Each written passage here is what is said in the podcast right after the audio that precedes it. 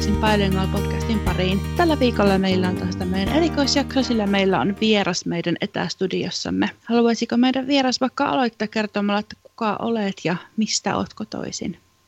Joo, moikka vaan kaikille. Tuota, mä oon Laura, mä oon kotoisin tuolta Suomen Turusta, itse asiassa Anskun naapurista, että niin. Ollaan lapsuuden ystäviä ja ollaan oltu Harry Potter-leikeissä siellä pihalla usein.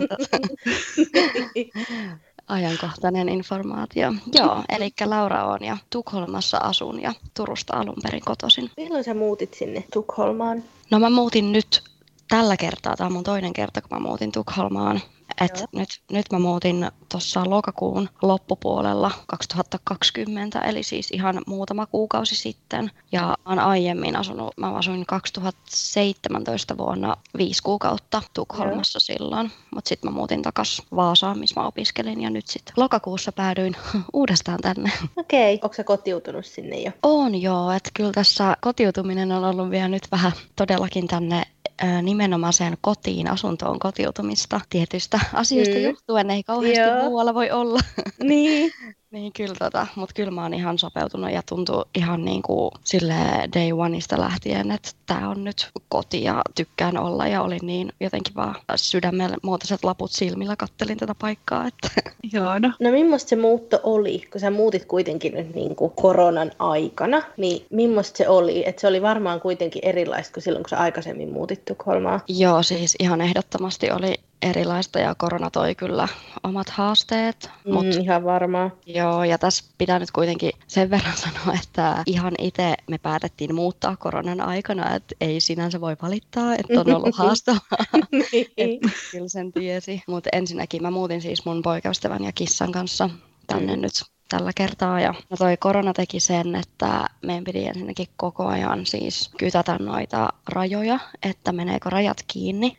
Koska siitä nyt oli kaikenlaista silloin syksyllä, että pääseekö Ruotsiin ja pääseekö Ruotsista ja kaikkea. Siis musta tuntuu, että koko ajan tuli kaikkea eri informaatiota mm. ja sitten Rajavartiolaitoksen sivulla lukee toista ja sitten Iltalehden otsikot huutaa jotain aivan muuta. Se oli vähän sellaista, mutta siis lähinnä se, että me tultiin laivalla siis yli, rajan yli, niin mä soittelin siis laivayhtiöille ja kyselin, että hei, että mikä tilanne nyt on, että päästäänhän me maihin. Ettei käy niin, että me ollaan siellä laivalla ja sitten ne ei niinku päästäkään ihmisiä niin. maihin, vaan se onkin vaan risteily ja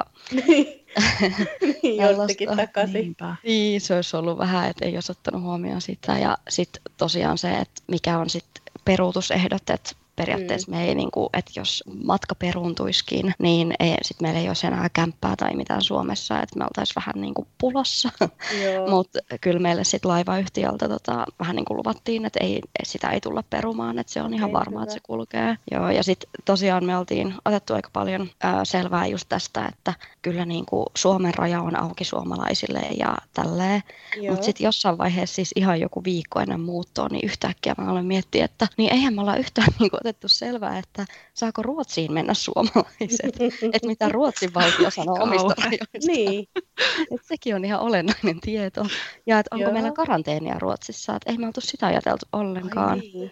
Olisiko, koska oliko me... teillä niin, sitten, niin, että teillä olisi työt alkanut heti? Öö, no meillä oli sovittu niin kuin, työhaastattelut ja että viikon päästä alkaisi sit, tai mulla oli sovittu haastattelu ja mun poikastavalla alkoi sit työt aika nopeasti. Mutta siinä oli niin kuin, se, että kun me ei tultu suoraan, me ylitettiin rajaa, että me tultiin Vaasasta Uumajaan ja sitten Uumajasta junalla Tukholmaan, niin me oltaisiin jouduttu sinne Uumajaan jäämään karanteeniin. Oi ei! Mutta onneksi ei ollut siis tota, ei mitään tämmöistä karanteenisääntöä, että kiitos Ruotsille löyhistä rajoituksista, että me päästiin, niin kuin, päästiin sisään ihan normaalisti, eikä siis myös mitä me mietittiin hirveästi, että no kyselläänkö sitten rajalla, mutta ei, siis kukaan ei niin kuin edes tiennyt. Meiltä ei kysytty siis passia eikä henkkareita eikä mitään missään vaiheessa, että me vaan niinku tultiin Aha. sisälle ja oltiin vaan, että no niin, hyvä. Jännä. Joo. Saanko mä kertoa tässä samalla mun tota, meidän hienosta muuttomatkasta, missä kaikki ei siis mennyt ihan putkeen? Siis totta kai. Joo, ta... vaan, kaikki vaan.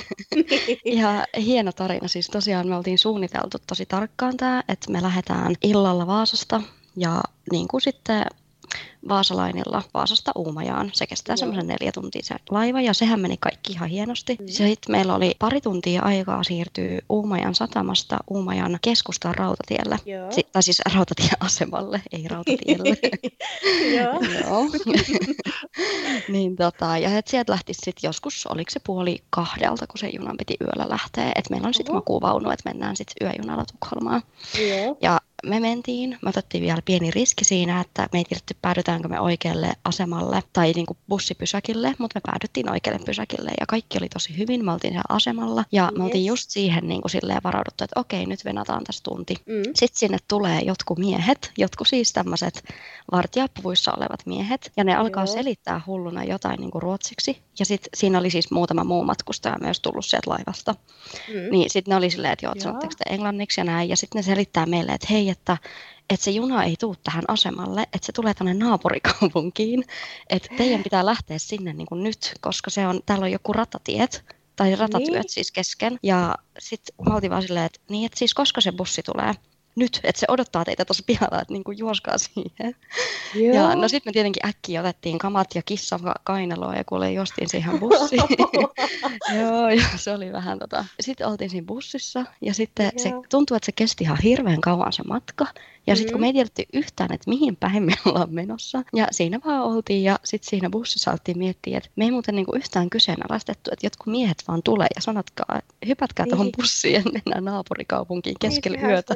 Ketä vaan. Niin, mutta me vaan mentiin ja no joo.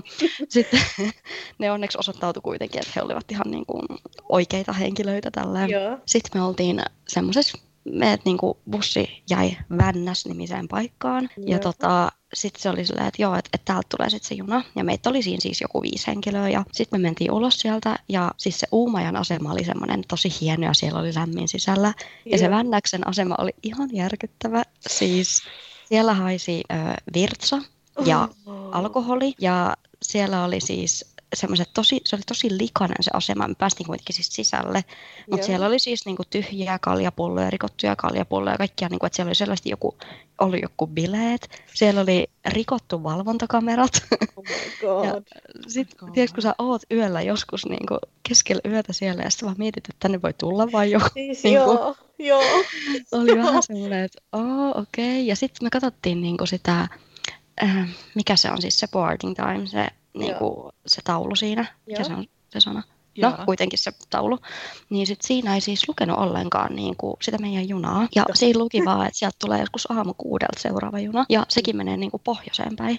Vaikka totta kai meidän pitää päästä etelään päin Tukholmaan. No sit me ajateltiin, että no joo, että et sitä ei vaan lue siinä, että kun tää on tämmönen yllättävä muutos. Mutta sieltä sitä junaa ei alkanut siis kuulumaan, vaikka sen pitäisi niinku tulla. Ja siellä ei siis ollut ketään, siellä ei ollut mitään, kenetään keneltä kysyä, ei mitään. Sitten sieltä kulkevat on tavarajunia. Eikä se niinku näytä siltä, että sinne olisi tulossa mitään matkustajajunaa. No, sit mä menin ulos etsimään, niinku kaikki oli siellä ihan yhtä pihalla. Ja vähän siinä vaiheessa yötä alkoi olla vähän väsynyt tunnelma. Ja sitten kun me just mietittiin, että no me ollaan täällä, niinku, että meillä on kuitenkin kissa mukana, että ei me voida pitää sitä koko yötä täällä asemalla. Se ei vaan niinku onnistu. Niin sitten mä löysin sen bussikuskin, joka oli meidät tuonut. Ja mä yritin siltä kysellä sitten, että hei, tiedätkö koska se juna tulee? Mutta meillä oli tämmöinen kielimuuri, kun mulla ei jotenkaan niinku yöllä kahden aikaa just Ruotsiin muuttaneena toi ruotsi sujunut ihan niin hyvin. Joo. Ja hän ei puhunut ollenkaan englantia, hän puhui hyvin vahvalla murteella ruotsia. Ei. Niin ei oikein toi kommunikaatio onnistunut. No sit sinne päräytti taksilla joku, jolla oli myös kerrottu, että se juna lähteekin sieltä Männäksestä, joku ruotsinkielinen Oi. ruotsalainen. Ja sitten se oli meidän tulkkina siinä. Siis sitten ne vaan katosi jonnekin juttelee, sitten ne tuli takas sille, että me oltiin oltu siellä melkein tunti siellä Männäksellä niin kuin ihmettelemässä. Niin sitten ne tulee kertoa, että hei, että tässä on käynyt erehdys, että se lähteekin sieltä Uumajasta se juna, että ei se ole tulossa tänne. Ja siinä vaiheessa oli niin semmoinen, että ei ole totta.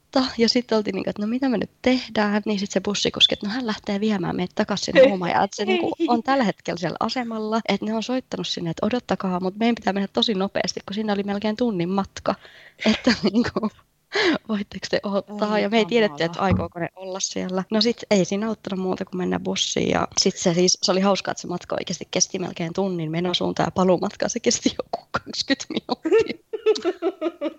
Se veti ihan hullun vauhtia siellä. Ja, joo, ja tota, sitten me just mietittiin, että no, jos se juna on ehtinyt lähteä, niin sitten ei auta, kun mennään niin kuin Uumajaan hotelliin. Mutta kiva etsiä keskellä yötä hotelliin, mihin pääsee lemmikin kanssa. Ja niin kuin sit aamulla mennä sit päiväjunalla Tukholmaan, kun se kestää kuitenkin joku seitsemän tuntia se matka. No, kaikki päättyi onneksi hyvin, koska se juna odotti meitä. Ja siis se bussikuski kantoi muun muassa mun matkalaukun sinne junaan lopulta.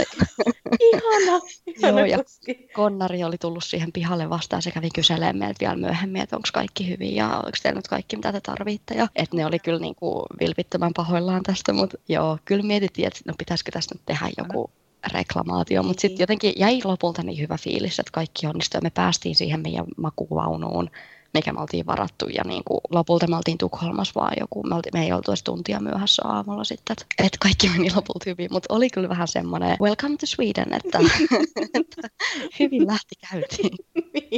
Niinpä, oi kauhea.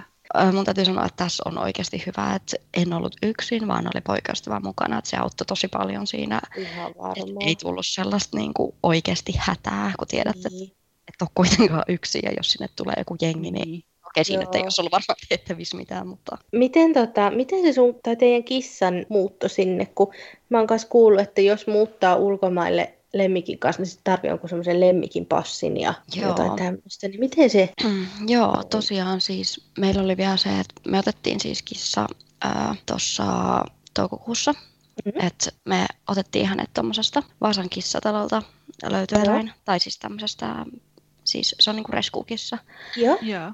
Hän oli kolmevuotias, kun me hänet otettiin, eli, ja hänen nimi on Fredi, niin tota, tässä oli tosiaan se, että sit, kun me lokakuussa ää, muutettiin, niin ää, meidän piti hankkia sille se passi, mutta mehän ei tiedetty, niin kuin, ää, koska rescue-eläimistä et tietenkään tiedä siis tarkkoja tietoja.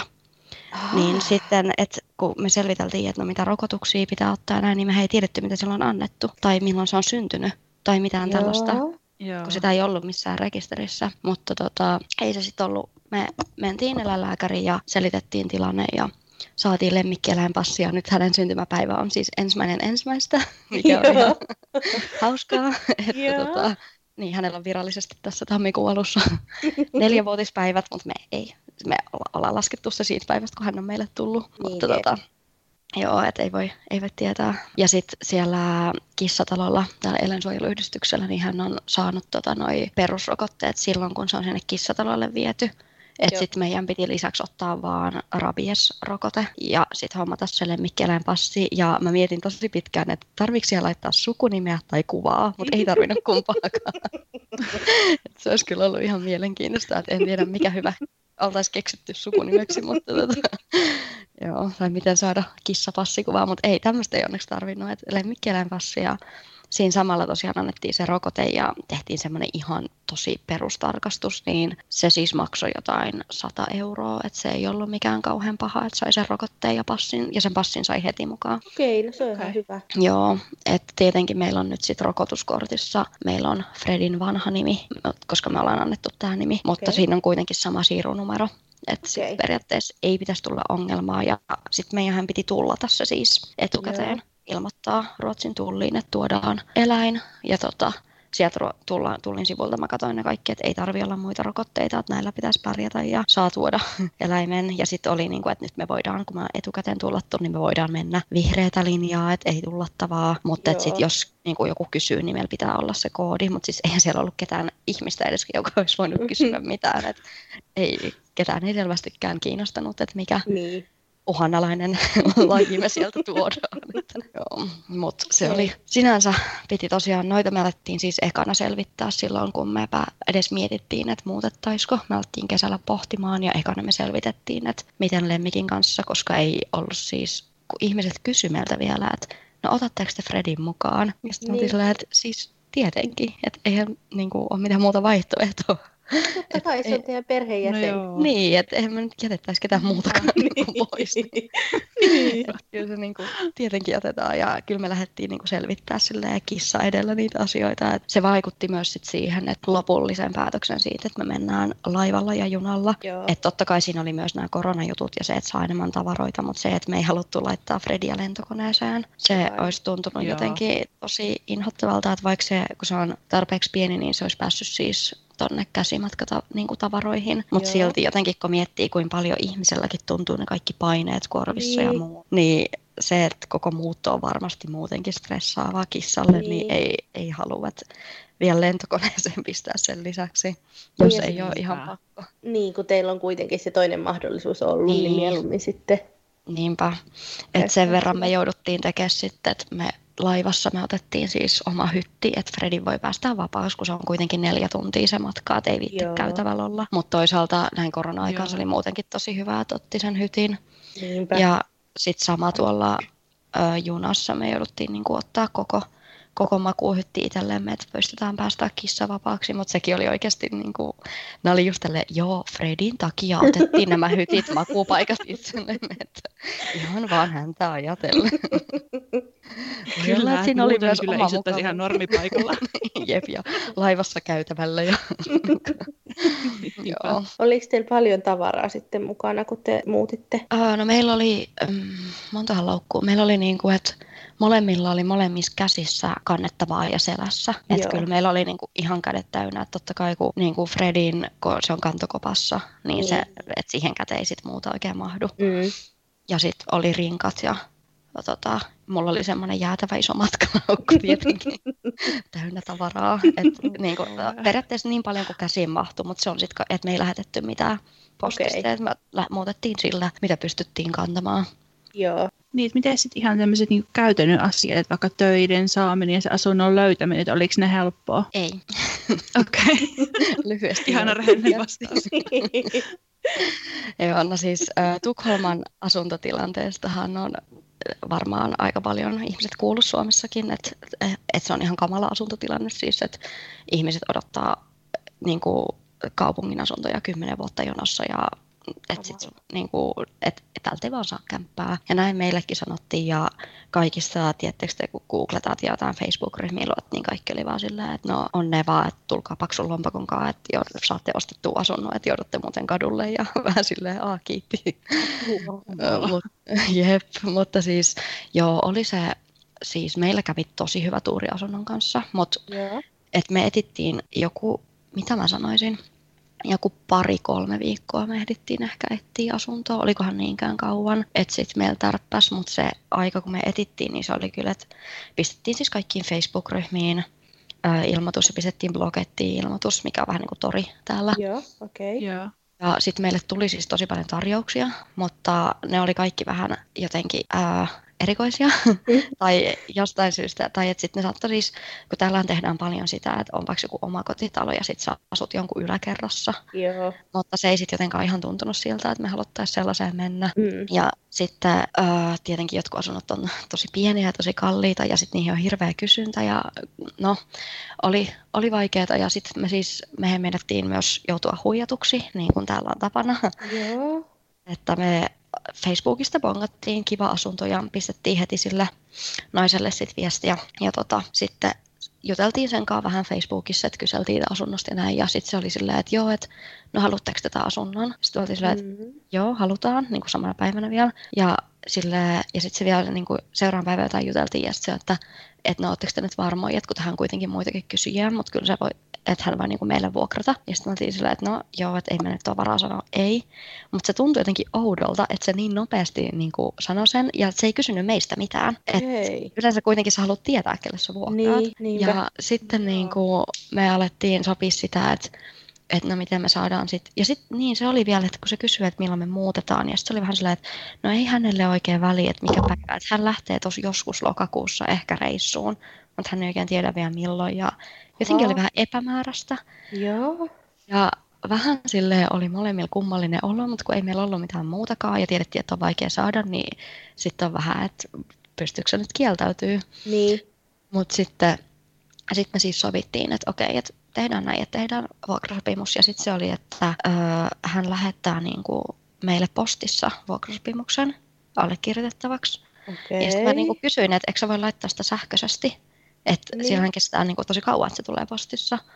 Niin sitten se oli, että et ei hän voi niinku skannata sitä, että miten hän saa sitä allekirjoitettua ja jotain tällaista. Ja no niin. sitten no, yön pimeinä tunteina mä jotenkin epäillyt tätä asiaa tosi paljon. Mä aloin siis googlaamaan sitä ihmistä.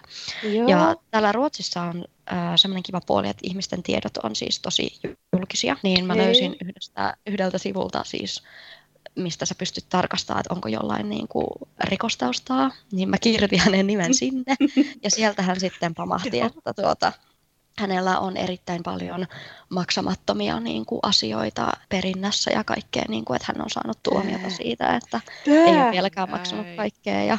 Sitten tuli vähän semmoinen, että ei siis, eihän me nyt voida täältä niin kuin, vuokrata mitään. Niin. Että vähän jotenkin epäilyttävää. Ja vaik- sitten mä laitoin silloin viestiä seuraavan päivään, että hei, että mä laitoin screenhotin siitä sivusta, että täällä sivulla sanottiin tälleen, että pitääkö tämä paikkaansa. Niin. Sitten se oli silleen, että joo, kyllä se pitää, että mulla on ollut nuorempana huumeongelma, mutta ei ole enää, että noi on vanhoja juttuja. Ja sitten siinä vaiheessa mulle tuli, tietysti mä alkoi vaan ahdistaa siis ihan sikana tämä koko asia, niin mä vaan estin sen Facebookissa, enkä enää ikinä olla niin vastannut mitään. Että joo, oli ehkä vähän tommoinen lapsellinen hätäinen teko, mutta tuli vaan semmoinen, että mä en halua niin kuin mitään yhteyttä nyt tähän ihmiseen enää. No joo. Et, Mä en usko, että hän olisi siis, mä uskon, että hän oli täysin huijari. Voi no olla, joo. Ja sitten jos se halusi vielä teidän osoitteenkin, niin kyllä se vähän pelottavaa, niin. pelottavaa tuntuisi antaa jollekin tommoselle teidän kotiosoitteen. Niinpä. Ilman, että sä oot tavannut sitä henkilöä ja tavallaan niin kuin nähnyt. Niin, ja ihan niin kuin, no joo, se oli kyllä vähän, että se tässä koronassa oli nyt sitten se vaikeuttavaa, että me ei tietenkään päästy asuntonäyttöihin, niin. koska ei me voitu matkustaa edestakas, koska me sitten me oltaisiin oltu Suomessa karanteenissa, niin. ja sehän ei tietenkään onnistunut. Että tota. Mutta joo, sitten me saatiin lopulta, se, to, siis ton jutun jälkeen mulle tuli niinku, eh, jotenkin tosi kova semmoinen tunne, että eh, niinku, et mitä jos me vaan joudutaan jonkun huijarin kynsiä maksetaan silleen, ja sitten meillä ei olekaan mitään, mihin me ollaan niin. tulossa Tukholmassa, että et mä haluan suomalaisen vuokraantajan.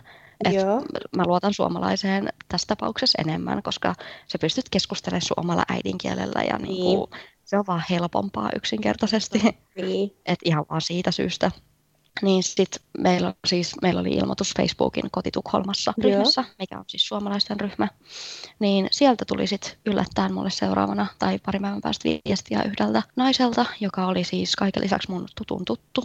Eikä? Et, sattui tosi hyvin ja hän tarjosi meille asuntoaan ja tänne me nyt sitten muutettiin, että se, hänen kanssa sit asiat kävi tosi Hei. hyvin. Et tää, totta kai tässä oli siis sellaisia, että esimerkiksi meidän piti, ennen kuin me voitiin allekirjoittaa vuokrasopimus, niin meidän piti ö, anoa lupaa taloyhtiöltä, että me saadaan muuttaa tänne, että he hyväksyy meidät vuokralaisiksi. Kaikkia Hei. tällaisia mallisiuksia. Ja siis ö, meidän vuokraantajahan joutuu maksamaan taloyhtiölle siitä, että me ollaan täällä vuokralla. Okei, onpas jännä. Joo, et ei mikään ihme, että ihmiset ei vuokraa tai että on niin vaikea saada niin. vuokra-asuntoa, kun siinä on kaikkea tällaista. Ja sä saat vuokrata asuntoa vain kaksi vuotta putkeen, koska sitten sen jälkeen sä joudut maksaa jotain, niin kuin, jotain varmaan veroa tai jotain siitä. Ja... Onpas jännä. Joo, se on vähän kummallista. Mutta he kuitenkin omistaa sen asunnon, mutta joutuu maksamaan taloyhtiölle silti jotakin. Joo, kun täällä on, se omistaminen on täällä erilaista, kun se on, niin kuin, se on vähän sama kuin Suomessa onkaan joku asumisoikeus. Asunto. Joo.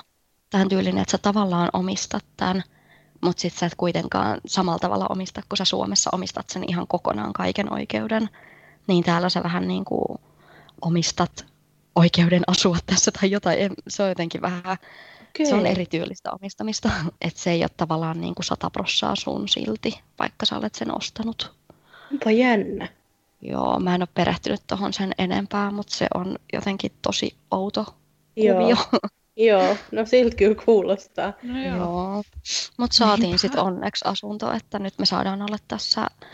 Me tehtiin aluksi tammikuun loppuun sopimus ja nyt me ollaan suullisesti sovittu, että me saadaan olla elokuun loppuun. Et no niin. Ei tarvii heti alkaa etsiä uutta Niinpä. asuntoa. Se ja on sitten kyllä. varmaan jatkossakin voi olla helpompi etsiä asuntoa, koska te ootte jo siellä. Ehdottomasti niin. pääsee näyttöihin ja sä voit tavata sen ihmisen ja tälleen. Niin. Niin, ja sä voit niin kuin, paljon etukäteen alkaa etsimään, että sulla ei ole tavallaan semmoista kiirettä, että nyt sun pitäisi muuttaa viikon päästä ja sulla ei ole kämppää. Niin. Nimenomaan. Se on Joo. varmasti helpompaa sitten, ja se, että niin kuin, miten avainten luovutuksen kanssa ja kaikki niin. tämmöinen tulee helpottumaan tosi paljon. Niin. Mutta toivotaan, mulla on vähän semmoinen sellainen toive, että meidän ei tarvitsisi lähteä tästä vielä elokuun lopussa, että saataisiin vielä jäädä. Niinpä, peukut pystyy. Niinpä. Mites sitten... Tota... Joudutteko te avaamaan pankkitilejä sinne? No kuule, yritetty on, mutta se ei ole niin helppoa. Joo. Että mulla on siis ollut äh, hakemus vetämässä. Ensin piti hankkia tämä personnummer, ruotsalainen henkilötunnus. Joo. Ja sitten äh, sit vasta voit hakea pankkitiliä.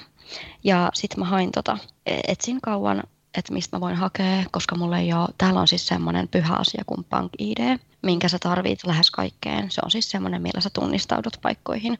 Ja sä et saa siis mitään kuntosalisopimusta tai mitään ilman sitä. Ja siihen, että sä saat pankki-I D:n, niin sä tarvit pankkitilin. Mutta sä et voi avata pankkitiliä, jos sulla ei ole pankki-I D:tä. Ah, joo. Tää on tämmöinen kiva ympyrä. Musta sitten kovin tutulta. Ah, okei, okay, että samoja, samoja sielläkin. Samoja ympyröitä, ettei saa jotain, jos ei ole jotain. Ja joo, ihan, sitä... ihan käsittämätön niin, niin, no. selvittely.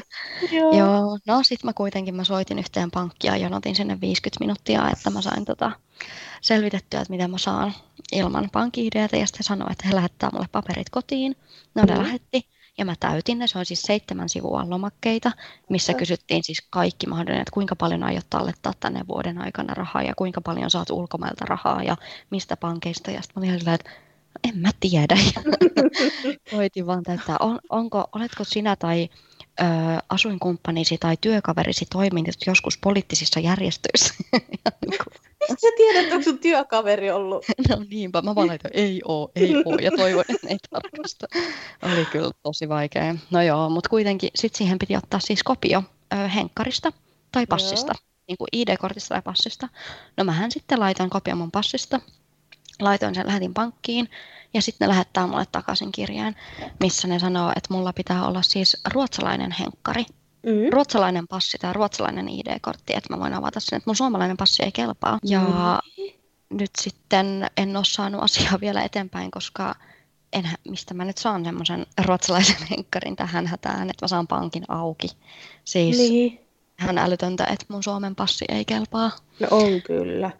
Joo, se johtuu varmaan siitä henkilötunnuksesta, että sit kun se on täällä, mulla on eri henkilötunnus kuin Suomessa, mutta mulla on aika varattuna tammikuulle Joo. siihen, että saan tota, sen I D-korttihakemuksen eteenpäin, ää, koska mä saan siis hakea sitä, mutta kun nyt tietenkin sit koronan takia mm, kaikki Skatteverketin palvelut on hirveän, että sun pitää varata aika ja muuta se joudut jonottaa niin kuin ulkona sinne monta tuntia. Sekin ollaan koettu jo tänä syksynä. Oi, mutta tota, et kun nyt siinä on niin vähän aikoja, koska on kaikki turvajärjestelyt. Mm. Niin, niin tämä on nyt tosi hidas tämä prosessi. Ja siis mun työnantajahan ei maksa mulle palkkaa Suomen tilille, vaan se maksaa vaan Ruotsin tilille. Ja nyt kun mulla ei ole ruotsalaista tiliä, niin ne antaa mulle shekkejä, jotka mun pitäisi lunastaa. ja, niin. ja mä en tiedä, voinko mä lunastaa sen shekin niin kuin käteisellä tai mun Suomen tilille. Ja tässä alkaa nyt olla se, että sen shekki menee kohta voimasta ennen kuin mä saan sitä I D-korttia, ennen kuin mä saan sen pankkitilin. Niin mulla on tässä nyt tällä hetkellä vähän tämmöinen kuumottava tilanne, että mitä mä teen. No joo. Et en tiedä sitten, että mun pitäisi mennä vaan sinne shekin lunastuspaikkaan ja kysyä, että hei, niin kuin voinko mä saada tämän niin kuin käteiselle tai Suomen tilille. Mutta niin. siis kun se ei ole edes mikään pankki, missä mun pitää lunastaa, vaan siis mä voin lunastaa sen niin kuin vaikka Pressbyrånilta, mikä on semmoinen paikallinen ärkioski, niin en mä usko, että niillä on antaa mulle niin paljon käteistä, no, niin. kun, kun se mun palkkasekki on. Että tää on niin. vähän, vähän nyt hankalaa, mutta äh, toivottavasti saan pankkitiliasian hoidettua, mutta mä siis, tää on ihan, musta tuntuu tosi hassulta, että kun aina puhutaan, että pohjoismainen yhteistyö on niin toimivaa niin. ja muuttaminen toiseen Pohjoismaahan on helppoa, joo. Sanonko? No, en sano, mutta siis sillä tavalla joo, tämä on helppoa, että mun ei tarvinnut niinku, että mä pystyn vaan tulla tänne, mun ei tarvinnut hakea lupaa, että mä voin niinku niin. tulla tai olla, niin. että se on tosi hyvä, mutta siis kaikki nämä just pankkitilinä, vaan mä en saa sitä puhelin, mä en saa puhelin liittymääkään ennen kuin mulla on se pankki-I D ja siis kaikki mm. tällainen, että mä käytän mun Suomen liittymää, mikä onneksi toimii täällä ihan hyvin. Eikö se saa sitten niinku mitään prepaid-liittymääkään? No sellaisen mä saisin, mutta sitä mä en ole sitten vaan alkanut hankkia, että mä oon nyt mennyt tuolla Suomen liittymällä. Okei, okay, koska mitä mä tein silloin, niin mulla oli prepaid-liittymä kaksi kolme viikkoa ennen kuin mulla oli niinku oma osoite. Joo. Silloin kun mä muutin tänne. Ja sitten kun mä sain sen oma osoitteen, mä menin sinne liikkeeseen, mistä mä ostin sen prepaid-liittymän ja sanoin, että niinku, näytin ne mun osoite, jutskat ja tälleen, todistin osoitteen. Ja sitten vaihdettiin niin, että se, mä sain niinku puhelinliittymän, mutta se mun numero pysyi samana. Se ei vaihtunut ollenkaan. Okei, no toihan on aika kätevä. Niin, et en tiedä onnistuiskohan sekin siellä. Niin, pitäisi pitäis kyllä ottaa selvää, mutta on jotenkin niin kuin, totta kai kun muuttaa uuteen maahan, niin, niin on aina niin paljon mitä pitää niin. tehdä ja sitten tulee vähän semmoista aikaansaamattomuutta kyllä niin. myös mukaan. Ja nyt varsinkin kun kaikki paikat on niin rajoitetusti auki, missä sä voit asioida. Niin, niin ihan on ymmärrettävää. Joo, mutta toivotaan, että tämä pankkiasia lähtee.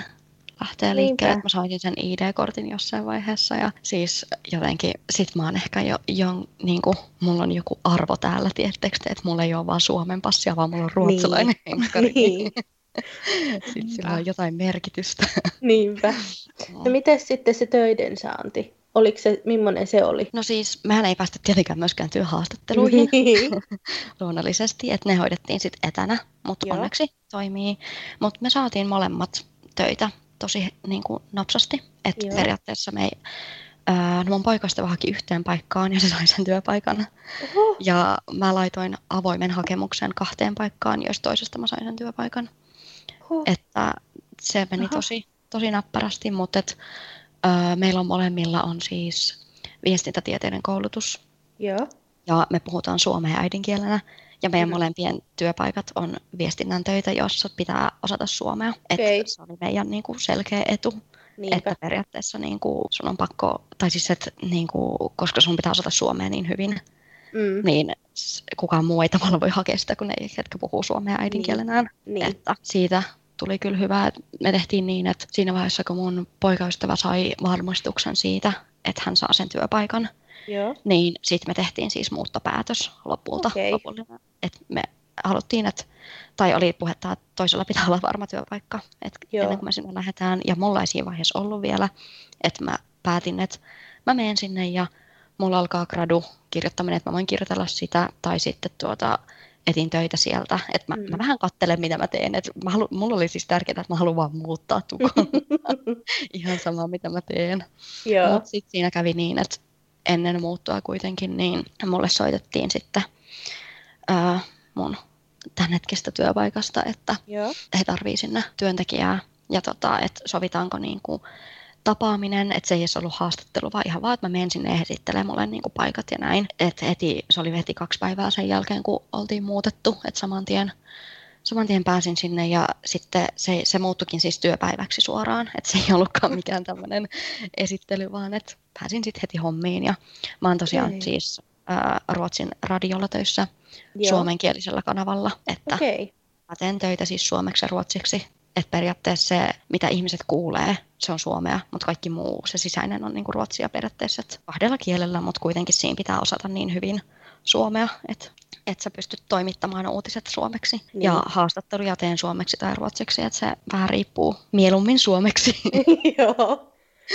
Mutta se on, äh, on tykännyt tosi paljon ja siinä oli just tämä suomen kieli on niin iso etu, että koska täällähän on siis, Ruotsissahan suomi on virallinen vähemmistökieli, niin silloin mul, täällä on tosi paljon oikeuksia suomenkielisille ja suomalaiset on virallinen vähemmistö, niin mm. sen takia me ollaan niin kuin valtion, valtion tota, valtiolla pitää olla suomenkielisiä mediapalveluja. Okei, no se on kyllä tosi hyvä. Joo. Etenkin sitten teidän alalla. Niinpä. Joo. Miten sitten, niin kuin, ootteko te, tai ootko sä kote, potenut, kotenut, potenut kulttuurisokkia? No mä mietin tätä, että aika lievänä, pakko sanoa, joo. että tää on kuitenkin mun neljäs kerta, kun mä muutan ulkomaille. Mm. Että mä jollain tapaa olin jo vähän niin kuin osasin odottaa, mutta tota, tietty vähän tulee joka kerta. Et mä oon kuitenkin asunut tässä välissä kolme vuotta ihan pelkästään Suomessa, niin kyllä niin kuin vähän, vähän tulee jotain, mutta mun on paha sanoa oikeastaan mitä, että aluksi ehkä se, no ainakin tämä kuherruskuukausivaihe tuli niin kuin heti, että mä olin ihan rakastunut tähän paikkaan. Ja sitten ehkä kaiken tämän niin kuin pankkisäädön ja sitten tällaisen, että kun mun piti päästä koronatestiin, mutta mä en pääse ilman pankki-I D:tä. Kaikki tällaiset mm. säädöt, niin sitten taas tuli semmoinen niinku pihavaihe, tiiäks, että miksi kaikki on niin vaikeeta. Joo, joo. Mutta ei, mä en osaa ehkä sanoa muuta sellaista tosi selkeää, mitä olisi tullut. Et musta tuntuu, että se on vaikuttanut myös, että kun nyt tosiaan aika vähän voit nähdä ihmisiä, aika vähän voit olla tekemisissä kenenkään kanssa. Niin. niin tämä, että ei ole ehkä päässyt näkemään vielä kaikkea, mistä olisi voinut tulla sitä shokkia. Niin. Aika lailla kotona ollut ja sitten suomenkielisten kanssa töissä. Niin. Niinpä, että jos sä olisit enemmän niin kuin esimerkiksi ruotsi, ruotsinkielisten kanssa töissä, niin sulla voisi tulla ehkä enemmän. Et ehkä tällainen ö, yksi asia, mikä täällä on, että meidän työpaikalla on siis henkilöitä, jotka on suomenkielisiä, mutta he on siis syntynyt Ruotsissa, kasvanut Ruotsissa, aina tälleen ihan ruotsalaiseen kulttuuriin, niin heistä ehkä mä huomaan sen, että esimerkiksi multa kysytään joka päivä töissä näiden ihmisten toimesta, että mitä kuuluu. Ja okay. Mä en edelleenkään osaa vastata siihen kysymykseen. Niin kuin tähän ikään ja kokemukseen mennessä mä en osaa vastata, jos joku kysyy multa, että mitä kuuluu, koska mä en tiedä, mitä mun kuuluu vastata. Niin pitää siihen sanoa, että hyvä vaino, että kertoo miltä tuntuu. Niin. Koska siis tää on vaan, että et sä Suomessa, ei sun ihmiset töissä kysy, mitä kuuluu, jos sä näet ihan niinku niitä viikoittain. Että ne voi kysyä, että mitä, mitä kuuluu, vaikka kun olit siellä lomalla, miten sulla meni se. Mutta sitten niin. Semmoinen yleinen kysymys, niin mä oon aina, niin. Mulla on kaksi vakiovastausta. Joko, no aika hiljainen uutispäivä tai aika kiirettä uutisissa. No, mutta on jo kyllä ihan hyvät vastaukset. Ja sitten vielä se, että kun ne ihmiset siis, ne saattaa kysyä sen silleen, että ne tulee mua vastaan käytävällä ja ne pysähtyy ja kysyy sen, että se ei ole semmoinen ohimenevä huikkaus, niin sitten mä oon aina yhtään niin kuin hämmentynyt. Niin, pitäisikö tässä alkaa keskustelemaan vai niin kuin? Niin. Ja siis sen mä ehkä koen tähän niin kuin kulttuuriin, että se on selvästi, että mä, koska se tekee vaan ne ihmiset, jotka on Ruotsissa niin kuin kasvaneita, niin tekee tota, että Suomessa kasvaneet, Ruotsiin muuttaneet, ei kysele multa, mitä mulle kuuluu. Kuuluu varmaan tähän ruotsalaiseen kulttuuriin ja ylipäätään se, että hirveästi niin kuin ihmiset silleen, ei kauhean kun musta tuntuu, että mulla katoo sanat, kun mä yritän miettiä, siis chatting niin kuin tosi paljon. Joo. Että niin kuin on semmoista small talkia joo. Paljon enemmän ja ihmiset haluaa hirveästi niin kuin jutella sunkaan. Mutta okay. Se on siis mun mielestä ihan kiva piirre, että niin, niin. Suomalaiset ei välttämättä puhu kauheasti niin kuin silleen yleisesti. Niin. Mutta tota, totta kai mäkin tykkään siitä, että on myös sitä omaa rauhaa, mutta sitä kyllä saa ihan, että se ei ole semmoista liiallista. Että ei ole mitään semmoisia supersosiaalisia jenkkejä kuitenkaan, jotka silleen niin. Koko aika jotain ei kestä hiljaisuutta. Niin. Mitä sä kaipaat Suomesta? Mä kaipaan saunaa. Joo. Ihan ehdottomasti. Meillä oli meidän Suomen asunnossa sauna ja me saunottiin varmaan joka päivä. Oi, että se on niinku, ja sitten meidän asunto täällä on tosi kylmä, että tota, sauna olisi kyllä kova, mutta ei olla vielä löydetty, että missä päästäisiin päästäis saunamaan. Itsestäänselvyys on, että ihmisiä kaipaa Suomessa. Totta kai. Ne, niitä kaipaa aina, vaikka sä olisit mm-hmm. Suomessa, niin se kaipaa niin. Niitä silti. Niin, niin. Etenkin nyt korona-aikana, kun ei pääse näkemään ketään. Niin. Ja ehkä sitten sellaista, no mä en ole sanoa, onko tämä sitä, että mä kaipaisin Suomesta vai onko tämä vaan, että täällä just tämä, että asioiden hoitaminen on haastavampaa täällä, koska just on niin kuin, ei sun Suomessa tarvitse hoitaa sellaisia asioita, mitä niin. Sä täällä hoidat. Niin. Ja sitten jos tämä kieliasia tietty, että kun mäkin niin kuin koitan ruotsiksi ja englanniksi hoitaa, että mä saisin pyytää suomeksi kaikki viranomaisten palvelut, mutta se on sitten taas niin hidasta, että sä alat pyytää sitä suomenkielistä työntekijää, joka ei välttämättä ole töissä. Niin. Niin ollaan sitten koitettu vaan vieraalla kielellä vetää. Ja siis eihän se yleensä haittaa, mutta sitten jos just on silleen, että täytät seitsemän sivusta ruotsiksi olevaa lomaketta, niin. Missä kysytään jotain tuommoisia ihmeasioita, niin onhan se vähän hitaampaa. Niinpä. Onko käyttänyt sitten jotain kääntäjää sama, samalla, kun sä oot nyt tehnyt? Joo, siis silloin kun oon itsekseen kääntänyt, niin, tai itsekseen ollut, että ei ole siis keskustellut, vaan täyttänyt papereita, niin siis mm. Google-kääntäjä on aika semmoinen hyvä apu ollut. Joo. Mutta koiten ei olla vielä turvauduttu suomenkieliseen niin kuin palveluun kertaakaan, että sitä saisi, mutta niin, kyllä sitä yrittää nyt sopeutua tähän, tiiäks, integroitua tänne niin, niin hyvin, että ei tarvitsisi noita käyttää. Onko Mut... sun ruotsi ollut niin kuin hyvä etukäteen tai niin kuin ennen kuin sä muutit sinne? No mä sanoisin, että tietenkin aina sanoo, että ei ole, mutta kyllä niin. Mä sanoisin, että niin kuin keskimääräistä suomalaista tämän ikäistä silleen parempi, koska mä oon kuitenkin Vaasassa, joka on niin. Kaksikielinen kaupunki, niin siellä on ollut asiakaspalvelutyössä. Et ruotsiksi paljon joutunut siellä puhumaan, mutta sitten suomen ruotsi ja äh, riikiruotsi on niin eri. No niin on. Siinä meni kyllä aikaa opetella ja siis mähän on esimerkiksi, öö, käytän välillä suomenruotsalaisia sanoja, joo. Mitkä täällä tarkoittaa joko ei mitään tai jotain muuta. Et se on vähän hauska. Mä oon siis esimerkiksi meidän työpaikan tämmöisestä kafetariasta, siis kahvilasta, herranjumala, kahvilasta tilannut siis, että mä haluan tilata niinku juustosämpylän. Joo. Ja sitten Suomi-Ruotsissahan se on niinku semla ja Riikiruotsissa on fralla. Ja öö, jos sä sanot Riikiruotsissa käytät sanaa semla, niin se tarkoittaa sellaista niinku, se ei ole semmoinen suolainen sämpylä, vaan se on semmoinen munkki, missä on kermavahtoa välissä. Jei. Sitten mä oon mennyt ja tilannut silleen, joo, uusi semla. Ja sitten ne katsoo mua, tiedätkö, silleen, että ah, du menar fralla. Ah, joo, fralla, fralla. Tiedätkö, silleen, että mä tilaan jonkun kermamunkin juustolla, niin on se vähän. Mutta onneksi ne aina ymmärtää kuitenkin sitten, että mitä, mitä yrittää, että se on vaan itselle vähän sellaista hauskaa. Mutta oppii kuitenkin niin. Samalla, niin joo, se ei se. Hyvä.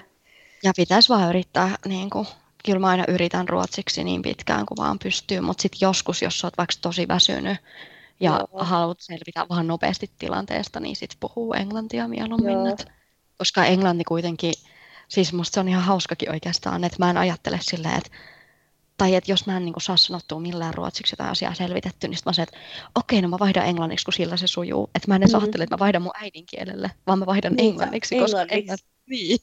Että tietää, että englanniksi mä saan sen ihan sata varmasti suoritettua sen niin. asian, enkä omaa äidinkieltä. Että siitä on tullut semmoinen, musta tuntuu, että se on ehkä semmoinen juttu, minkä niin kuin, ulkomailla asuvat tietää. Joo. Että Joo. Niin kuin, se oma äidinkieli, vaikka se on se niin kuin, omassa päässä, Öö, että sä osaat sitä parhaiten, niin silti se ehkä jää semmoiseksi, että kun sä et voi käyttää sitä sun arjessa niin kuin tommosissa asioissa. Ajatteleeko se suomeksi kuitenkin sitten? Tai näetkö sä unia suomeksi? Kyllä, mä, kyllä se on suomeksi. Me kuitenkin kotona, siis mun poikasta niin. mä oon kuitenkin suomalainen suomenkielinen, että meidän kotikieli on suomi, niin se auttaa, että se pysyy.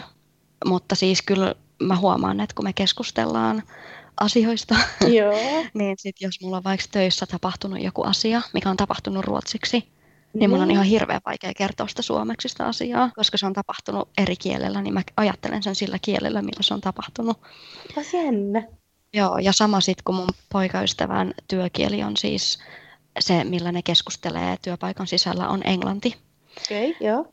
Niin hän myös sit tekee samaa, että hän niinku selittää mulle asioita ja sitten se jää miettimään sitä käännöstä, mikä se on suomeksi, koska totta kai kun sä opit ne sanat englanniksi, niin, niin sitten sit mä ajattelin, että joo, niin sit mä ajattelin, joo, kerro vaan sillä kielellä, mikä on helpoin, niin sitten se on hauskaa, että kaksi täysin suomenkielistä ihmistä niin puhuu niin kuin semmoista niin. kieli, kielikoktailia kotonaan, niin. mutta pääasiassa joo kuitenkin ihan suomeksi, että ei olla vielä ihan niin, kyllä välillä tulee semmoinen olo, että tiedätkö, jos mä unohdan jonkun sanan suomeksi tai mun tulee se mieleen vaan ruotsiksi, koska mä käytän sitä sanaa ruotsiksi, Joo. niin sitten tulee semmoinen olo, että no, aina mä oon nyt niin tämmöinen international, että mä en enää mukaan osaa suomeksi. Vähän semmoinen tyhmä olo, että Joo. hei, mutta sekin on semmoinen asia, että musta sitä, sitä on vaikea ymmärtää, jos niinku sä et ole kokenut sitä, niin on. Kun et sä tee sitä tahallaan. Et niin, ja sitten siinä, sit siinä saattaa mennä vielä niinku ihan silleen pasmat sekaisin, kun sä alat miettiä sitä, että hitto, mikä se nyt on sit suomeksi, että en mä voi sanoa tätä niinku tällä kielellä ja niin. jotain. Joo, ja mulla menee ainakin, niinku, kun suomeksikin puhun, niin mulla menee ihan kirkkaasti sekaisin, niinku, että joskus mä puhun, että mä saatan sanoa, että mä menin metrolla sinne ja tulin tunnelbaanalla takaisin. Että mä vaihdan kieltä kesken sen lauseen saman sanan kohdalla. Joo, siis mä oon huomannut saman. Tosi usein, kun mä äitin kanssa puhun, niin mä saatan just tolleen samalla tavalla. Että et mä muistan sen niinku eka kerran, mutta sitten toisella kerralla, kun mä selitän jotain, niin sitten saattaakin olla englanniksi sana, kun mä en oh. muista, mikä se oli. Mutta se on se, että millä, millä tavalla, millä sanalla sä käytät sitä. Niin. niin kun, tai millä kielellä sä käytät sitä sanaa enemmän, niin yleensä se tulee sillä kielellä. Niinpä. Niin. Sitten välillä miettii, että mä ainakin mietin, että huomaaks äiti sitä, että niin, että se kohduu. Niin. Mikä sut on yllättänyt siellä Ruotsissa? Sanoit, että, että sut yllätti se, äm, että se ei ollutkaan niin helppoa niiden asioiden hoitaminen. Että vaikka tota, Pohjoismaissa sanotaan, että kun se on niin helppoa Pohjoismaissa ja niiden niin kuin, no. tota, yhteistyöt toimii, niin miten, onko mitään muuta, mikä sut on yllättänyt? No suoraan ei tule semmoista nopeata selkeää esimerkkiä mieleen, mutta ehkä vähän se yleisesti tämä ruotsalainen kulttuuri, koska aina ajatellaan, että suomalaiset ja ruotsalaiset on tavallaan samanlaisia, että sama kulttuuri ja näin, että ei ne ole kaukana toisistaan, mutta sitten kyllä musta tuntuu, että ne on. Totta kai näkee varmasti sit vielä enemmän, just kun tilanne on normaali. Joo. Mutta esimerkiksi, no kyllä tästä koronatilanteestakin näkee aika hyvin, että on kaksi erilaista kulttuuria niin. kyseessä. Ja ruotsalaiset on, siis äh, mä kuulin, kun yksi mun työkaveri siis sanoi mulle, että hänen mielestä tämä koko maa on vähän semmoinen mellanmjölk. Ja musta se oli ihan loistava termi. Mitä se että tarkoittaa? Se on vähän niin kuin semmoinen, tiedätkö, kun täällähän siis myydään mellanmjölkkiä kaupassa, joo, mikä on niin kuin, no mä en saa selittää mikä se on, mutta siis, että tää on vähän tämmöinen, kaikki on ihan kivaa maa, mikään ei ole, mikään ei raivostuta, mikään ei saa sua tosi iloiseksi, vaan kaikki on ihan jees. Vähän okay, semmoista, tiedätkö, niin kuin, semmoista, mm, semmoista hymistelyä, että kaikki on ihan hyvin ja joo, ollaan semmoisia perustyytyväisiä.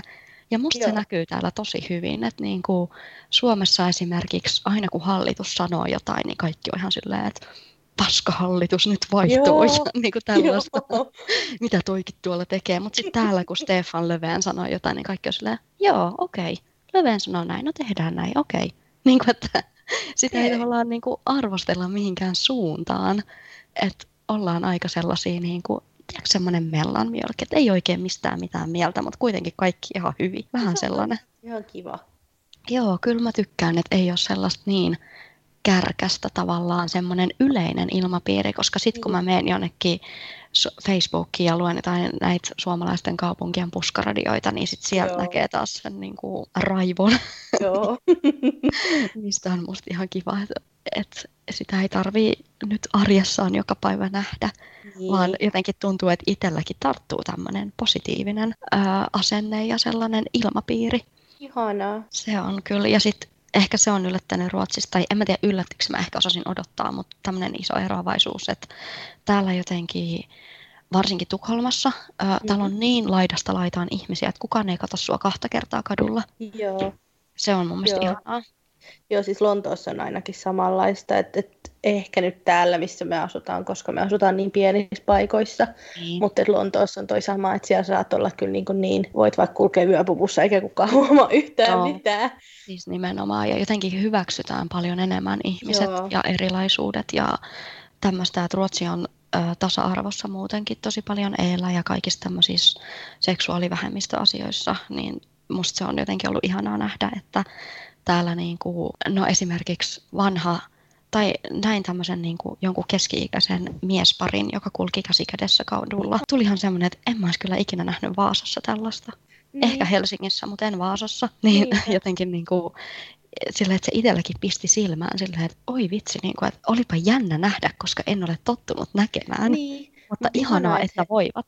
Niin. Niin. Joo, ja en tietenkään voi puhua nyt kaikkien seksuaalivähemmistöihmisten puolesta, että onko kaikilla niin, semmoinen ole, mutta tämä on vaan siis mun tämmöinen niin, ulkopuolinen näkemys, että täällä jotenkin saa olla niin kuin enemmän sitä, mitä on. Ja joo, mua ei niin kuin jännitä samalla tavalla, vaikka pukeutuu jotenkin tosi värikkäästi tai jotain niin, niin kuin täällä, koska mä tiedän, että ei ketään niin kuin, siis kamala sanoo, mutta ei ketään kiinnosta. Aina on joku, joka on vielä niin kuin hullumpi. Siis. Mutta se on semmoinen tosi positiivinen yllätys joo, ollut. Et ehkä sit, jos ajattelee niitä negatiivisempia yllätyksiä, niin on just se, että miten voi olla näin vaikeaa niin kuin mm, hoitaa asioita, mutta eiköhän siitä ole jo ihan tarpeeksi joo, paasattu. Niin. No mutta sä mainitsitkin jo aikaisemmin, että sä oot asunut neljä kertaa ulkomailla. Joo. Eikö se ollut niin? Niin missä, missä muualla sä oot asunut? Eikö sä asunut Saksassa ollut vaihdossa joskus? Joo, kyllä. Ja sit mä oon tosiaan asunut Keniassa. Joo. Se oli vielä mun ensimmäinen ulkomaille muutto. Tämmönen kevyt. Joo. Keniaan. Mä asuin siellä siis kaksi kuukautta ja tein vapaaehtoistyötä. Joo. Ja sit kun mä tulin sieltä takas, mä olin kuukauden puolitoista Suomessa ja sitten mä lähdin vaihtoon Saksaan viideksi okay, kuukaudeksi.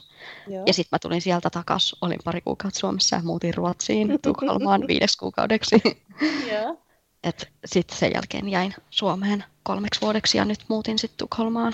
Et neljäs, neljäs ulkomaille muutto, mutta kolmas maa, koska joo, tää on nyt samaan paikkaan uusiksi. Millaista, millaista siellä Keniassa oli? Erilaista. Ihan varmasti. Siis se on jotain, mitä on jotenkin vaikea ehkä ää, sitä tunnelmaa kuvailla. Mulla oli, mä tosiaan olin kaksi kuukautta, mikä saattaa jonkun mielestä kuulostaa lyhyeltä ajalta, mutta mm, siinä vaiheessa, kun se on Kenia, niin se on kyllä pitkä aika. Ää, siinä oppii kaikenlaista ja mulla oli vähän sellaista, että tavallaan mä rakastin olla siellä, mutta samaan aikaan mä joka päivä vihasin olla siellä. Et se oli niin kuin tosi, tosi ristiriitasta. Ja ehkä vastiin puolentoista kuukauden kohdalla mun tuli semmoinen, että nyt mun on niin kuin enemmän hyvä olla täällä, että se alkoi kääntyä sinne paremman puolelle varmaan, kun oli ne kaikki shokit. Joo. Koska siellä se kulttuurishokki oli tosi iso, tietenkin. Ihan varmaan, kun se on niin erilainen kuin mitä, mitä täällä on kokenut. Niin, että just mä asuin siis, mä asuin niin kuin mun työpaikalla, öö, ja meillä ei ollut siis juoksevaa vettä, ja ei ollut sähköä, kun, tai oli sähköä, mutta sitten siellähän saattaa sähköt katketaan vaikka viikoksi. Ja se on no. ihan niin kuin normaalia, että periaatteessa sulla oli sähköä silloin, kun sitä oli. Okei. Okay. Että niin kuin... Vaikka suihku oli siis vatipesusuihku, että okay. vadilla heitit ja sitten se oli kylmää vettä, koska ei ole hanaa, mistä olisi tullut lämmintä vettä. Okay. Jos ei. Halusit lämmintä, niin sitten erikseen niin kuin, ö, kaasulla lämmitettiin, siis kaasu semmoinen keitin, mikä se on, mihin sä laitat semmoisen trangian päälle ja sellaisella lämmitettiin ja sillä tehtiin myös siis ruuat ja sitten siinä vaiheessa, kun meillä loppui kaasu, niin sitten piti tehdä ulkona semmoisella padalla ruuat, missä on tulet alla. Apua. Se oli kyllä vähän äh, extreme. Joo, oliks, oliks teillä sängyt? Öö, joo, mulla oli sänky ja mun kaverilla oli patja. Et okay. Siellä oli yksi sänky ja yksi patja, mutta se patja oli kuitenkin ihan kunnollinen, että sitten kun siellä talossa siis, siinä oli niinku kolme makkaria ja siellä asui joku kaksitoista ihmistä parhaimmillaan, koska sinne aina tuli asumaan ihmisiä, jotka niinku, ö, otettiin vähän niinku huostaan muualta, että he ei voinut asua kotona, niin heidät pelastettiin sinne, kun tämä paikka oli siis semmoinen niinku lastenkotityylinen, vähän niin kuin päiväkodin ja lastenkodin sekoitus, niin tota... Ne sitten oli silleen, että vaikka yhdenkin ö, naisen kohdalla, joka sinne haettiin, niin tota oli, että hän ei välttämättä voi muuttaa, koska ei ole enää missä nukkua.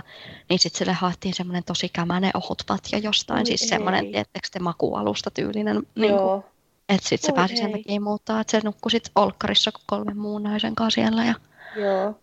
Mutta me saatiin sitten tietenkin, koska me oltiin niinku... vakituisempia ihmisiä ja mehän siis maksettiin heille, että me saatiin olla siellä, että he tarjoaa meille majoitukset ja näin. Okay. Niin meillä oli sitten niinku patjat ihan. Okei. Okay. No oliko, tota, oliko se semmoinen savimaja?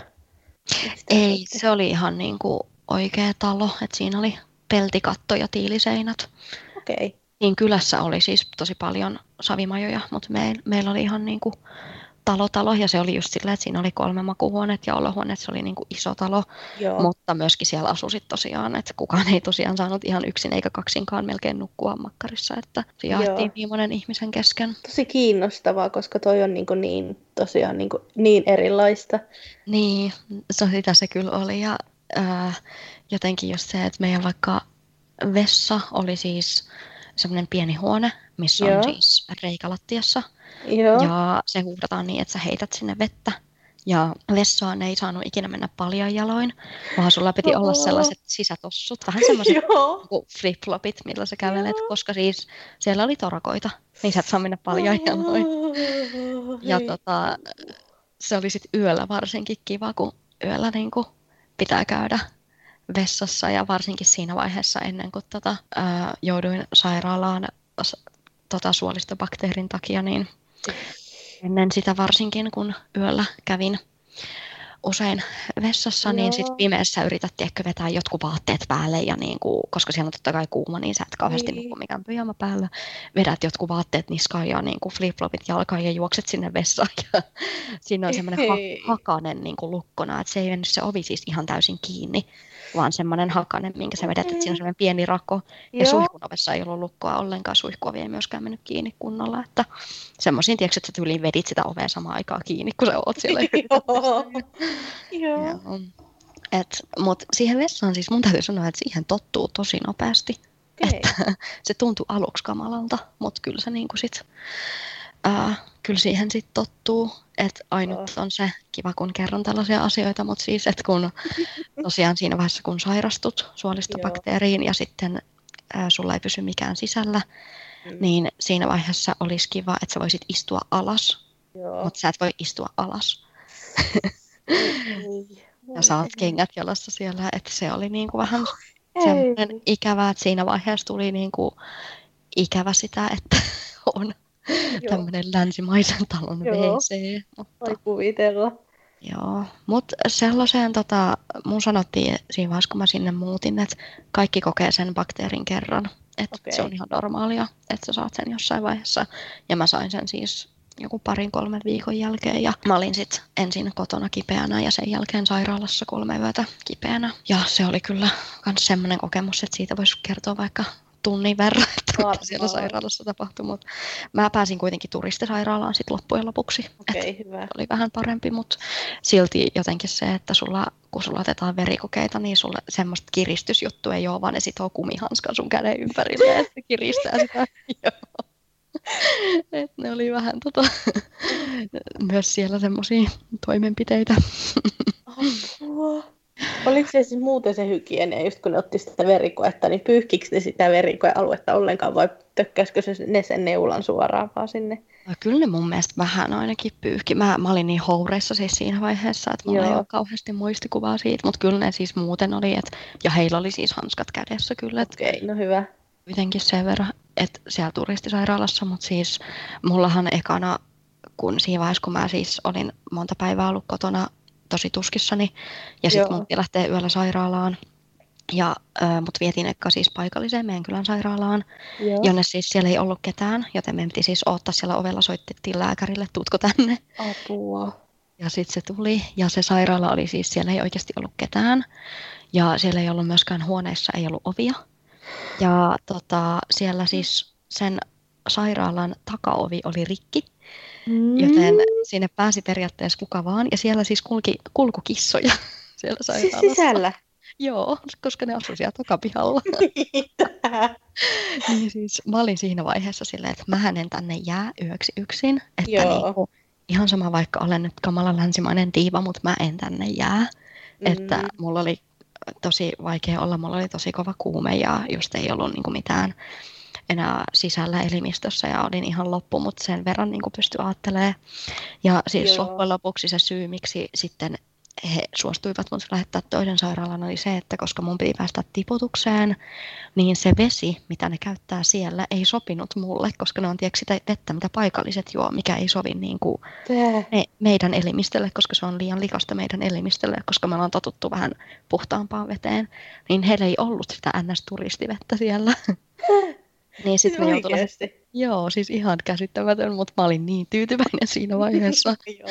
Ja sit mut lähetettiin niinku toiseen sairaalaan, että menin jollain lääkärin auton takapenkillä tyyliin sinne. Ja niinku, sit muistan vaan, että siinä odotusaulassa mä olin ihan niinku silleen sekasin. Ja sit mun tultiin ta- tarkastaa, että joo, mulla on kolmekymmentäyhdeksän astetta kuumetta, että ei mikään ihme, että oot ihan pihalla. Ja sit mut vietiin sinne verikokeisiin ja mä siis pyöryin kesken sen verikokeen. Siis sen takia otettiin verta vaan siksi vaan, että mä olin niin kipeä. Niin, joo. Ja sit mä niinku heräsin seuraavana aamuna vasta niinku silleen, että mä tajusin vasta seuraavana aamuna, että niinku mä oon tiputuksessa siellä sängyllä makaan. Ja sitten mä muistan, että siis mulle tultiin vaan antaa joku piikki pakaraan. Joo. Ja mä en nyt tiedä mikä se oli, mutta ilmeisesti se oli jotain kuumetta alentavaa lääkettä. Joo. Ja sit mä olin tosiaan sen ekan yön. Ne sanoivat, että ne oli tiputtanut muhun siis pelkkää niin kuin nestettä eikä lääkettä, koska mä olin niin kuiva, että niitä piti vaan tiputtaa nestettä. Ja sitten ne oli mulle ihan silleen, että miksi et sä tullut aiemmin, että kai sä tajut, että jos sä olisit tullut vasta aamulla, niin sä et olisi niin kuin välttämättä selvinnyt, että kun ei meidän lääketiede ole samalla tasolla. Ja sitten mä oon vaan silleen, ai jaa, he he, niin kuin en mä tiedä, mutta ö, täytyy myöntää, että he olivat aika kovia myös liioittelemaan kaikissa näissä. Okay. Ne, nehän aina tietysti kaikki taivastelee tosi paljon asioita. Okei. Okay. Mutta oli se aika semmoinen, sit mä olin siellä kolme päivää ja tosiaan siis se ekana yönä kävi vielä niin, että ne hoitajat oli unohtanut laittaa mun sängyn ympärille moskiittoverkon. Joo. Ja mikä on siis tosi tärkeä siellä, että se nukut aina moskiittoverkolla, koska mä olin niin kuin Mombasan lähellä, mikä on tämä rannikkoalue ja siellä sit, siis malaria leviää. Joo. Niin ne oli unohtanut laittaa mulle sen, niin sit mä olin aamulla ihan täynnä siis paukamia, koska mulla oli, niin kuin, mulla oli kasvot ihan turvonnut niistä paukamista. Ja sitten siinä vaiheessa mä siis soitin mun äitille videopuhelun ja kerroin, että mä oon joutunut sairaalaan. Ja sitten mä tiiäks, kun mä soitan ja mä näytän ihan siltä, että mut on tyyliin pahoinpidelty, kun naama ihan paukamilla ja ihan semmoisesti, tiedätkö, että ei oikein tiedä, onko tässä maailmassa vai ei. Ja sitten mä vaan, joo, mä oon täällä ja kaikki on ihan hyviä. Voi ei, mä voin kuvitella teidän äitin peloon. Älä, siis, siis mutta sehän sanoo mulle puhelimessa vaan silleen, että no niin, mutta ei se mitään, että noihän käy kaikille, että kyllä selviit. Ja sitten mä muistan, että mä olin ihan silleen, että miten se oli noin niin kuin rauhallinen. Ja sitten mä sain siis myöhemmin kuulla mun veljeltä, että äiti ei todellakaan kotona ollut, ollut ihan yhtä rauhallinen. Voi ei, voi. Että se vaan esitti mulle puhelimessa, mutta se oli tosi hyvä, että esitti, koska sitten itsellekin tuli semmoinen, että okei, no ei tässä sitten mitään. Niinpä, okei. Mutta tyyliin niin ollut hakemassa mua takaisin kotiin sen jälkeen. Mutta mut sitten se oli kyllä sellainen siis se koko sairaalakokemus, että sitten kun mä siitä selvisin, se oli mun yksi pahimmista peloista, että mä joudun niin kuin sairaalaan. Että sitten kun mä siitä selviin, niin sitten mulla oli semmoinen, että nyt mä niin kuin selviin mistä vaan. Et, et se oli semmoinen, voisi käyttää tämmöisiä nykyaikaisia moderneja sanoja, voimaannuttava kokemus. Että kyllä siitä niin kuin sit pääsen Joo. eteenpäin. Ja sittenhän meillä oli tosi vaikea se sairaalasta lähtökin, että ne ei meinannut antaa mun passia takaisin. Ja niin kuin, no, koska siellä ei kuulemma ollut se lääkäri töissä, joka pääsee sinne kassakaappiin ja muut eivät pääse, mikä oli siis no. ihan sontaa. Mutta varmaan siis he halusivat jotenkin hyötyä siitä passista. Oho. Ja sitten me niinku, äh, no siellä sitten tuli mun host perheen vanhemmat sitä sinne vähän raivaamaan. Ja tota, loppujen lopuksi sain sen passin sieltä pitkän taistelun jälkeen. Hän sanoi, että voi vasta seuraavana päivänä niinku antaa. Ja sitten mä sanoin, että hei, mä lähden seuraavana päivänä tonne Tansanian lomalle, että mä tarvitsen sen passin nyt. Ja tota, joo, mä lähdin Tansanian lomalle kyllä seuraavana päivänä, kun pääsin sairaalasta. Että okay. Sitä voi miettiä, oliko se järkevää vai ei, mutta lähdin kuitenkin. Tuli semmoinen olo, että tarvii vähän irtiottoa, mutta Joo. oli mukava yhdeksän tunnin bussimatka, kun et uskaltanut vielä juoda tai syödä siellä Mombasan kuumuudessa. Se oli Apua. Kyllä, bussissa ei siis tietenkään ollut vessaa, niin sitten niin kuin ei uskalla, koska tietää, että oma elimistö on vielä vähän sekaisin. Niin, se oli kyllä silleen, että pystyi aina ihan pienen jonkun hörpy ottaa vettä ja sitten otti tyyliin kaksikymmentä minuuttia, että okei, ehkä mä nyt pystyn ihan toisen pienen hörpy ottaa vettä. Oi ei. Oi ei. Mutta onneksi se lähti siitä sitten kuitenkin Niinpä. Paraneen. Selvisit siitä. Joo, mutta äh, voin sanoa ihan tälleen, jos joku suunnittelee kehitysmaahan menoa, niin älkää joutuko sairaalaan. Tai jos joudutte, niin kyllä te siitä selviitte, mutta ei ole kivaa. Joo, niin että va- va- varautukaa vaan. Joo, kyllä. Joo. No mites nyt sitten, niin kuin, jos sä vertaat niin kuin Tukholmaa ja sitten niin kuin Suomeen, niin tuntuuko nyt siltä, että, että tämä voisi olla se pysyvä koti? No äh, tällä hetkellä musta tuntuu siltä, joo. Et mä tykkään tosi paljon olla täällä. Mulla joo. ei ole niin mitään. Et sit mä uskon, että kunhan saa nämä niin kuin asiat hoidettua tässä pikkuhiljaa, kaikki tämmöiset byrokraattiset mm. ja muut. Ja sitten jos asuu kaksi vuotta, niin voi hakea kansalaisuutta, mikä sitten taas helpottaa niin kuin mm-hmm. varmasti paljon. Niin tällä hetkellä, sanotaan, että tähän tilanteeseen, tähän elämäntilanteeseen sopii tosi hyvin olla täällä. Mm-hmm. Et en, en haluaisi lähteä, mutta pitää sitten miettiä sitä, että ö, sit jos haluaa alkaa perustaa perhettä ja muuta, että onko sitten toisenlaisen tilanne. Että, niin. Mut, Öö, mä olisin siis itse aika valmis jäämään tänne, Joo. mutta tietenkään mä nyt en ole yksin päättämässä näistä asioista. Niin, ja tilanteet aina muuttuu. Niin, pitää vähän keskustella ja katsoa tilanteen mukaan. Et me mennään aika lailla nyt silleen, että meillä on elokuun loppuun asti vuokrasopimus, siihen asti katsotaan, että ollaan niin täällä ja sitten katsotaan uusiksi. Ja nyt korona mahdollistaa meille etäopiskelun, mikä on tosi okay. hyvä, että me saadaan meidän niin. Niin kuin maisteritutkinnot loppuun etänä. Joo. Että tota, katsotaan vähän tälleen kausi kerrallaan, mutta sitten mua myöskin huvittaa, että multa tosi paljon ihmiset kysyy, että no kuinka on te ajattelitte olla siellä, että koska te muutatte takaisin Suomeen.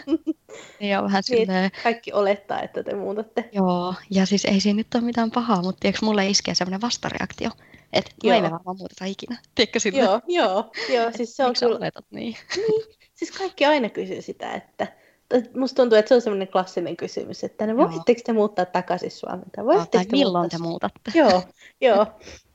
Kuinka kauan te ajattelitte olla siellä ja mitä alatte? Niin vähän silleen, että no, no meillä nyt on se, että totta kai kun me ollaan molemmat suomalaisia, niin sitten ehkä oletetaankin, että me muutetaan takaisin. Niin. Mutta täytyy sanoa, että eh, mä en tiedä siis, enkä mä haluakaan välttämättä vielä tehdä mitään päätöksiä. Niin. Et, katsotaan, mikä tuntuu hyvältä. Kyllä. Tällä hetkellä varmaan ajatellaan, että jossain vaiheessa takaisin Suomeen, mutta sitä ei oikeasti voi tietää. Niin, katsotte sitten, että mitä, mitä elämä tuo tullessaan. Niinpä, mutta en usko, että mihinkään muuhun maahan enää niin kuin lähdettäisiin. Että kyllä tämä Ruotsi on, että Saksa oli kiva, mutta Ruotsi on kivempi. Onko näin? Joo. Okay. Saks- Saksakin on vähän tota, jossain asioissa tuntuu kehitysmaalta, että kun siellä ei ole verkkopankkitunnuksia tai mitään tällaista, että kyllä mä nautin tästä niin kuin Ruotsin sivistyksestä. Joo, varmaan vähän lähempänä ehkä Suomen, suomalaisia Joo. tapoja ja kulttuuri kuitenkin sit. Ehdottomasti. Onko sulla vielä jotain, mitä sä haluaisit kertoa? No, olisin. Tässä on aika kauan puhuttu, mutta tuota... Niin. Ehkä mä sanoisin tämmöisen, että toivon pientä ymmärrystä myös ihmisiltä tämän Ruotsin koronarajoitusten suhteen, koska Joo. musta tuntuu, että on tosi, tosi negatiivinen asenne siis yleisesti sitä kohtaan, että miten Ruotsissa hoidetaan korona. Joo. Et ehkä pitäisi ensin tutustua kulttuuriin ja sen jälkeen vasta niin. ö, arvioida asioita, niin. sanotaanko näin. Mä oon itse ihan samaa mieltä, että jotkut asiat täällä on hoidettu huonosti. Esimerkiksi maskisuositus. Maskisuosituksen kanssa meni tosi pitkään. Nyt se on saatu, mutta Joo. se on edelleen rajallinen. Okay. Että tällaiset asiat on vähän. Mutta sitten toisaalta se, että täällä ei ehkä ole sellaista, että kun suomalaiset on tosi kurinalaisia, mm-hmm. niin täällä se ei vaan toimi samalla tavalla. Ruotsalaiset ei ole semmoista yksi iso kurinalainen kansa. Niin mm-hmm. silloin myöskään samanlaisia rajoitteita ei voi pistää tänne. Niin ja siellä on kuitenkin niin paljon enemmän ihmisiä kuin Suomessa. Nimenomaan. Että et siinäkin on niinku tosi iso ero, että et se voi laittaa niinku niin suurta määrää noudattamaan ehkä niinku niin tiukkoja rajoituksia. Tai en mä tiedä. Tiedätkö mitä mä meinaan? Tiedän just ihan samaa mieltä. Ja just se, että täälläkin vaikka on etätyösuositus, niin, niin joidenkin on pakko käydä työpaikalla. Esimerkiksi niin. mun on pakko käydä tekemään suorat lähetykset työpaikalta. Ja niin. silloin mun on pakko käyttää julkisia kulkuvälineitä. Ja on niin, niin monta muuta ihmistä, kenellä on sama tilanne. Niin, niin vaikka täälläkin vaan yritetään, että metrossa pidetään turvavälejä, mutta se ei vaan onnistu. Mm. Ja jos siitä nyt se korona tulee, niin en mä kyllä sanoisi, että se on niinku niiden ihmisten vika, joiden on pakko niin. käyttää niitä niin. kulkuvälineitä. Niin.